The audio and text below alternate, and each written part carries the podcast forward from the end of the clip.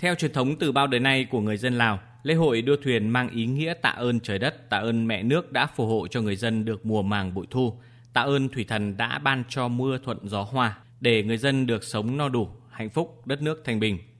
Tại thủ đô Viêng Chăn, hội đua thuyền chính thức diễn ra trong ngày hôm nay với sự tham dự của mười đội đua, trong đó có bốn đội nữ. Theo ban tổ chức lễ hội, những tay chèo từ khắp các quận huyện thủ đô Viêng Chăn được tuyển chọn và chuẩn bị tập luyện trước đó hàng tháng. Ông Đường Tà Sụ Lý Vông, Chủ tịch huyện Chan Tha Bo Li, thủ đô Viêng Chăn, trưởng ban tổ chức lễ hội cho biết.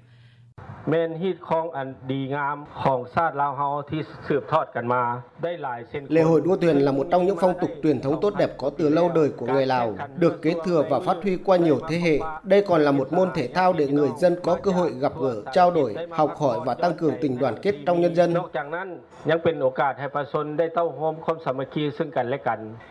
Với tinh thần thi đấu thể thao đoàn kết, trung thực và cao thượng, giải đua truyền thống của thủ đô Viêng Chăn đã tạo nên một bầu không khí rộn ràng, lan tỏa suốt dọc đoạn sông Mekong.